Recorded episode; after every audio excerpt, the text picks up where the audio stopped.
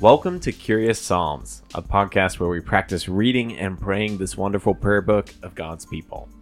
I'm your host, Matt, and for this episode on Psalm 37, I'm glad to welcome back again Reverend Q Han.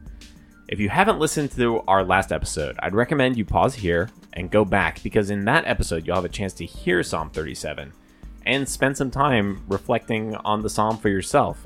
But once you've listened to it, come back to this episode and you'll get to hear a conversation between Q and I about this rich psalm. So without further ado, let's dive in. Q, Hey, welcome back to Curious Psalms. it's good to be back. Whether the listeners are listening and saying, wow, he's back again, or wow, he's back again, I am back. I'm glad to be back. Whether to they're have this conversation. Whether they're grateful or whether they're upset. right. I've yet to get any listener feedback that they don't want you back, so Okay. I think you're okay. Well, that's very encouraging. But I'm glad, you know, we got to roll out the the heavy hitters when you have a psalm as long as Psalm 37. Mm-hmm. So I said, let me call in the Reverend Captain. Is that I don't know. Is that what we're supposed to call you? That's not Cap- my official title, but you can call me that Captain if you'd like to. Yeah, that sounds kind of nice. to talk about Psalm 37. I think we should just dive in because there is so much here to talk about. Right, 40 So, verses. Yeah. We're going to stick with our same three questions because whether the psalm is short or long, they Mm. still work. Q, what stood out to you in reading this psalm? So I'm going first. You are, of course. Yeah. Oh, what stood out to me? I mean, obviously, out of the 40 verses, there are multiple things, but I'll just highlight maybe the beginning of the text. I think verses three through three and four. Trust in the Lord and do good. So, like the psalmist sees troubles and evil doings and evil doers and injustice all around him. Uh-huh. And he says, maybe as a solution, maybe as a suggestion to himself and to others around him and to us, trust in the Lord and do good. Dwell in the land and enjoy safe pasture. Take delight in the Lord, and he will give you the desires of your heart. And what stood out to me the most is to do good. Like in response to the injustice and troubles that we see. Hmm. But what also struck me was if we take delight in the Lord, he'll give us the desires of our heart. So it may take. So I'm going to try to articulate this well, Yeah. to, to the best of my ability. But what struck me initially was this this idea of doing good. Yeah. It's like in our world, in our culture, there seems to be varying opinions or views on what doing good looks like, Oh, sure. right? So, Yeah. like if you talk to a Republican, they might have a certain view of what doing good re- looks like, and you talk to a Democrat or any other political party, they might have an entirely different or slightly different view on what doing good looks like Hmm. you think about culture, um, you think about different ethnicities, and they may have different kind of views and perspectives on what doing good looks like, right? Yeah. Uh huh. And so it really strikes me that the psalmist then says, I think this seems to be at the heart of his suggestion, which is to take delight in the Lord because he's going to give us the desires of our heart. So, what I heard from that is maybe none of us know what exactly it looks like to do good in times of injustice and troubles and the evil, you know, that we see around us Yeah. and what exactly God's redemptive work may look like. And it's just kind of fascinating that the psalmist doesn't say, like, he doesn't give us particular socio political action steps. He Sure. says, take delight in the Lord. And then he's going to give us the desires of our hearts and maybe his heart. Mm. So, yeah, that's what stood out to me the most. I mean, to take delight in the Lord and to enjoy God in times of trouble and when we see injustice and to turn toward God, maybe without any agendas, but to really take delight in Him. Yeah. That strikes me. I don't know what that would exactly look like because I haven't personally practiced it. But this is the whole point of uh, Curious Psalms, right? That's we're, right. we're just being curious and Yeah, we're, not really curious. actually taking any action steps in our lives. Yeah. It's really not about any kind of transformation. It's Right. purely cerebral. So That's what I'm here for. Yeah.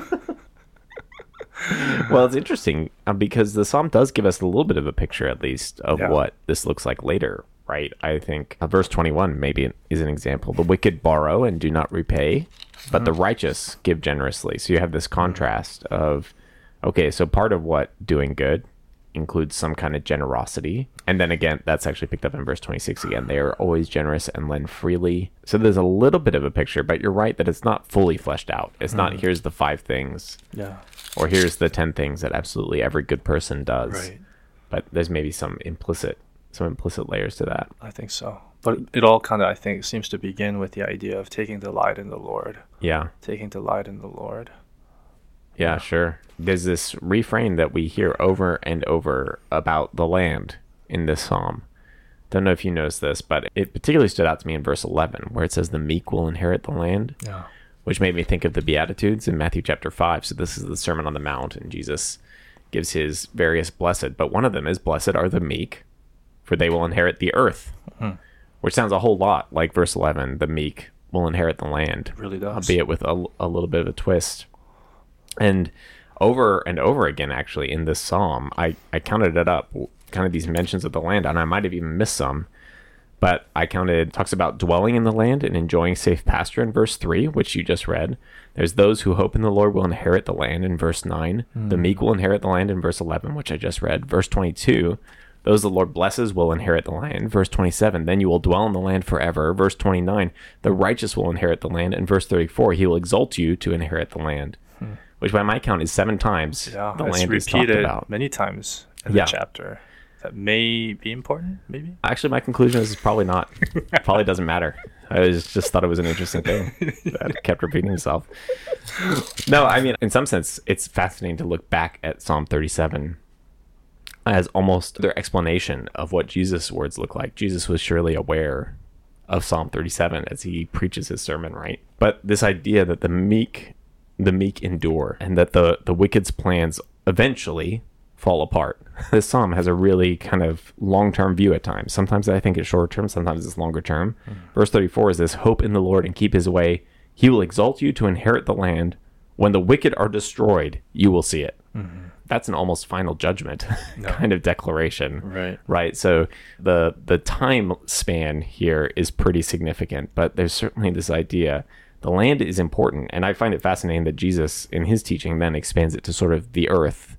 In other words this is not merely about israel. It's not merely about a particular place but in fact the whole earth the meek will inherit it because the wicked eventually both through their own deeds coming back on them that's like verse 14 and 15 their swords will pierce their own hearts and their bows will be broken, but also because of God's judgment when the wicked are destroyed. Uh, God is certainly an agent in that, I think. Then the meek will inherit the earth. So that really stood out to me. It was really just verse 11 initially, but then as I, Yep.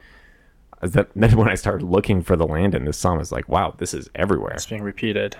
Like There's an it must be ongoing theme going on, yeah. Mhm. Right. Well, shall we move on to our second question? Yes. And I think it kind of flows well from what you've just said. What did well, this hold on. psalm? Yeah. Oh, you're you're trying to ask the question again? Well, I was going to. This is classic. Q. Yeah. Oh my goodness. Just trying to take over, man. What do we learn about God from the psalm? Dang it. It's a battle That's too slow. every time. Mine came from 12 and 13.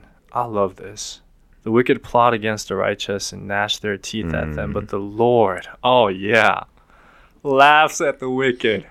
He laughs at the wicked, for he knows their day is coming. So, what did I learn about God? It just reminded me that God knows what he's doing. God so very well knows what he is doing, and he is taking care of this earth, this world, Yeah. and all the people in it. Mm. And there comes a day when he will be laughing at the wicked. And he is laughing at the wicked and all Yeah. the evil and the, the troubles and the injustice that are happening all around us and often within us. So it's just a comfort. And maybe an implication of that is I think there's a huge importance in the work of justice within the church, but I think it's mm-hmm. this particular psalm is a great reminder for the church. Well, for the church to be reminded that God is ultimately the one who is bringing justice. Because I think sometimes there is a great sense of guilt within the church if they are unable to engage in a lot of justice actions in their communities or their neighborhoods or whatever the case may be. But though that is an important piece of the gospel and the faith that we have, ultimately, I think it's also equally important for us to remind ourselves that it is God who is ultimately bringing justice and Mm. redeeming all things. Because I do sometimes see that Christians, I think, can go or be wrapped up so much so by this sort of, you know, mojo and the agenda for social justice that sometimes we um, forget to care for uh, a specific group of people who may be, you know, affiliating themselves with the opposite, you know, political party or the op, you know, what I'm saying like different ethnicity and people groups or what have you. Does that make sense? What I, am saying? I think it does. I Yeah. I'm fascinated. You know, you're you're bringing politics into like every question here. Yeah, yeah, wow, yeah. That's what stood out to me from this psalm. Didn't realize who I was inviting into the room. no. What you're saying, Q, actually reminds me a lot of what I talked with Dolly about in Psalm 35. Because in that psalm, David, that's the contend against those who contend with me. He really is giving it to God. He's asking God to do sort of the hard work, so to speak. Uh, and so there's a lot that resonates, I think, with what you're saying. I, I think another way to put it, or maybe to build an angle on it, because what you're not saying is we shouldn't engage in justice or social Right. justice or in our community and engaging in these ways and helping Right. restore. But it seems like some of the trouble begins to come up for us when we believe that it's our responsibility to ultimately fix it Yes. and that a failure to completely resolve an issue is is a cause for despair Yes. right? Me very well. Yep. Whereas it seems like the biblical and even the psalm gives us a vision of faithful doing good that is regenerative and renewing and just, Mm-hmm. right? Fundamentally just and transforming communities, but is based in the knowledge that God is the one working and God will ultimately restore all things. And that I think is freeing in the sense that we do not carry the full responsibility. So it's not that we don't participate. It's not that we don't do this. It's not that we don't uh, even talk about it and encourage Mm-hmm. Right. each other to do it. But it entirely gets reframed when it is not. Not. I don't want to use the word responsibility, but that uh, it is not wholly dependent on us. Yes. that- that, right. That's so well said. Really well articulated. And, and I would even say that when our zeal for justice goes beyond our call to love, and sometimes I think we see that happening within the church and within Christian circles because we're carrying a certain kind of agenda, whether it's political one or a social one, cultural, that we forget to love people who may be on the other side of the conversation or, you know, the agenda. Yeah. So we came a long way. we certainly did. But Yeah, that's so what I learned about Yeah. God. yeah. Take us back to the question. Yeah. what I learned about God is that God knows what He's doing, Mm-hmm. and you know we can always remem- remember that main thing that He knows what He's doing, and He loves uh, this world and Right. all of us in it, and uh, we should do the same as we seek justice. Yeah. Yep. I like it. I yeah, my observation here is really building on it. You said I think God knows what he's doing. The words that I jotted down was God is trustworthy. Right? It begins with trust trust the Lord and do good. Mm-hmm. And that the psalm is a kind of lifting our eyes to the trustworthiness of God. So the psalmist seems to say if if you are able to have the perspective of God and how he's working and the timelines in which he works, then in some sense the wicked do not matter. Hmm. Right? They they fade away. The Lord's enemies are like the flowers of the field. Now the reality is you might spend your whole life encountering those flowers of the field. right? Like you might be in the midst of that field for your entire life. That's quite possible. Right. And yet, you can trust in the Lord because, as you said, He knows what He's doing. He is the one above the field, and those flowers will be consumed uh, because of who God is, because He is trustworthy. It made me think of C.S. Lewis's The Lion, the Witch, and the Wardrobe, where this is like complete spoiler alert, but there's the deep magic in Narnia that basically says the White Witch, if there is someone who's a traitor, she can kill that traitor. And so then she's going to kill Edmund, who's one of uh, the children. Again, complete spoiler here. Aslan, who's, I mean, really the Christ figure in this novel, comes in and substitutes himself for Edmund. And in his death, upon the stone table, he taps into the deeper magic from before the dawn of time, is what Lewis calls it in the book. In other words, there is something that the White Witch, in many ways a symbol of the wicked, does not know, is not aware of. Her perspective is so limited. And here's Aslan, the god, the Christ figure. The realities of our world are deeper. There's something Yeah. richer going on. And there is a way in which the psalmist is sort of saying, look, here is what the wicked aren't aware of. They may have wealth, they may have success, they may be a luxuriant native tree. That's mm. quite quite the phrase Yeah. there in verse 35. But what what they're missing is that all of that will pass away. Mm. Like there's no enduring to them. By contrast, the meek who will inherit the land Right. as the wicked are destroyed. Right. And maybe none of us, whether righteous or wicked, you know, aren't able to hold that full perspective. I don't think any of us, right? But to, as you say, trust Yeah. God is holding all the, all those things together. Yeah, although this, yeah, I both agree, and this psalm seems to be trying to help us see, hmm. right, in part at least. I think. Yeah. you're right that none of us ever see perfectly Right. kind of God's plan and what He's doing, but the psalm is also trying to beat into us Yep. in kind of a healthy, formative I, way. yeah, I agree. That perspective. And to participate in it. Yeah.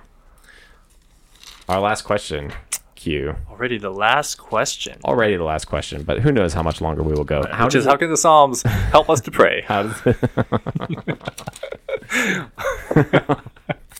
How does this psalm help us to pray? I Never said it now because because I edit the podcast. Oh, so that's right. I forget that you have the editing power. no one will ever hear it. Right. How does this psalm help us to pray? It helps me to be. Uh, I'm trying to s- see where the verse was. Verse 7 Be still before the Lord Mm, and wait patiently for him. Being patient and being still, yeah. which may involve, you know, quiet times or, you know, stillness, not doing anything. hmm It's hard for me. And that as a form of prayer is very appealing and attractive, though it is hard, which may actually entail that I might need it in my own life.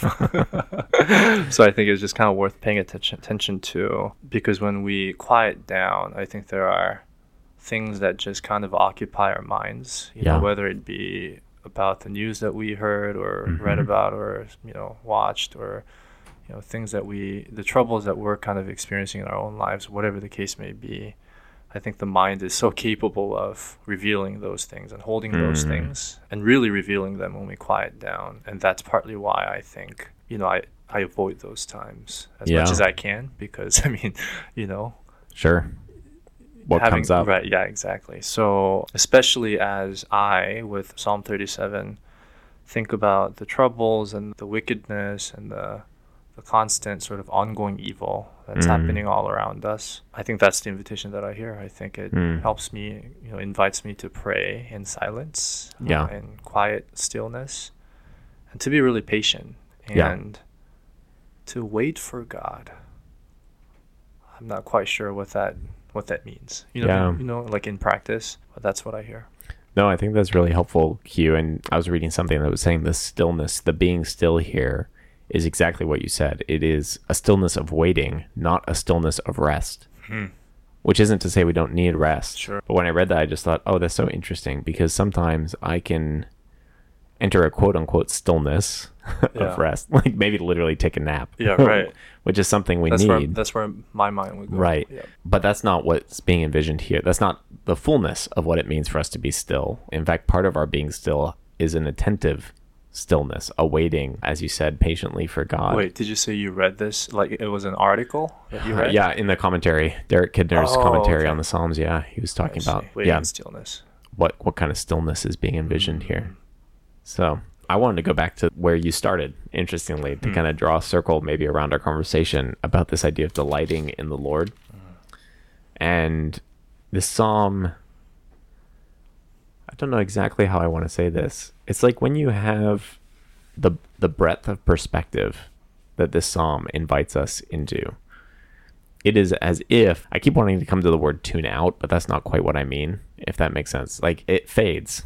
It's almost as if you're well, I have right in front of me sort of an audio mixer. So it's as if you're able to turn down the volume, so to speak, mm-hmm. on well, on the wicked, on the troubles. And you sort of are turning up the volume, so to speak, on God. But I was trying to think, what does this actually look like to delight in the Lord?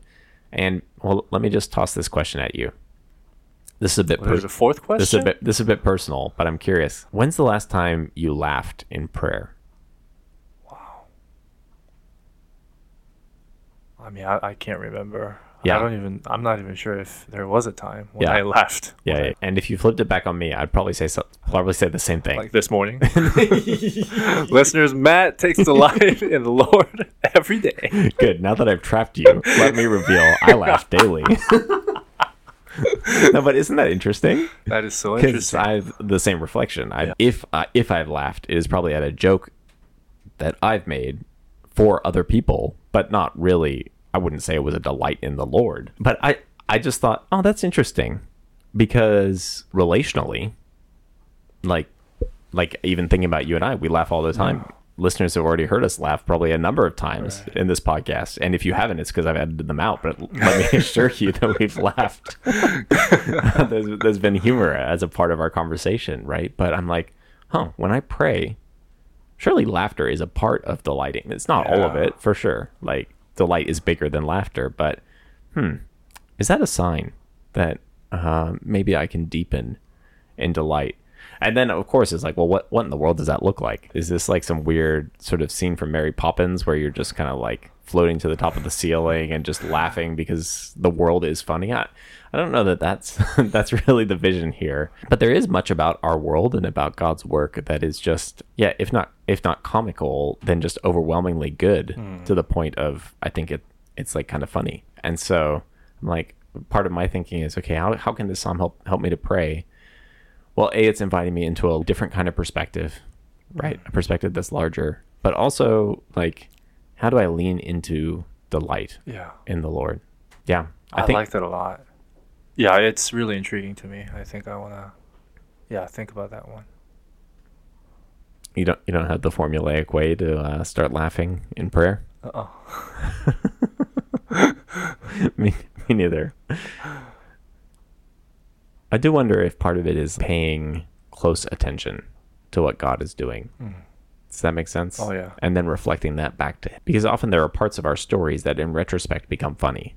Right, like who we are or who we were and Yeah, right. how we encountered that. And maybe there's opportunity there to share that right in mm-hmm. prayer with God in such a way that laughter becomes a part of our prayer. Mm. But yeah, delight in the Lord. Like it a lot. Maybe it's blasphemous. I don't know, but No, don't it seems so. good. No, it seems sounds good. really good. Very appealing.